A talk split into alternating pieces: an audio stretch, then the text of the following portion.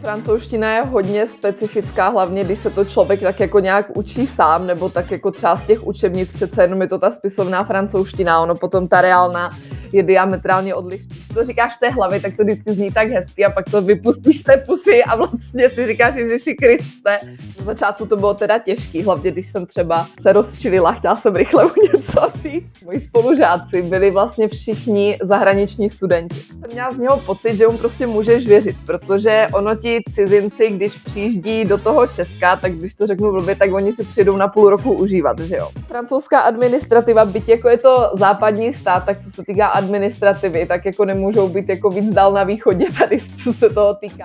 A byť třeba jako všichni se baví hlavně o té Paříži, ale mě třeba Paříž jako je asi to poslední město, co by mě ve Francii lákalo v něm žít.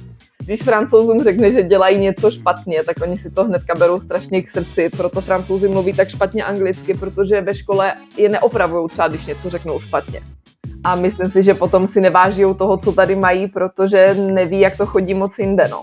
Jo, mně přijde, že každý, s kým se bavím o Francii, tak mě vždycky řekne, jo, tak to tam jíte ty šneky a žáby, říkám prostě... Říkám jako ani já, ani třeba Olivier, což je prostě rodilej Francouz, tak žábu v životě neměl. A snídají Francouzi každé ráno víno, to taky vždycky říká, ne? Jo, tak to ne.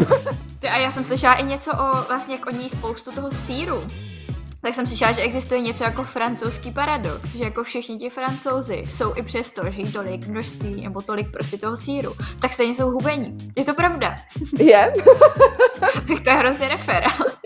Jako mně teďka přijde, že vždycky, když k někomu jdeme, tak si prostě na to jejich apéro musím vzít nějaký alkohol, protože jinak si všichni budou myslet, že jsi těhotná. Opravdu jich Francie mně přijde úplně stejně drahej, ne-li dražší než ta Paříž.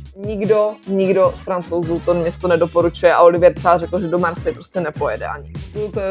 To poslouchají někteří, co mají taky ten vztah na dálku, tak pokud tomu, a jestli tomu sami věří, tak ať si do toho nenechají od nikoho kecat. Chcete se dozvědět víc? Zajímá vás tenhle výlet z hnízda? Celá tahle epizoda už za týden na všech podcastových platformách. A pokud vás zajímá zákulisí nebo jakékoliv doplňující informace, skočte na Instagram @Vlčí Hnízda.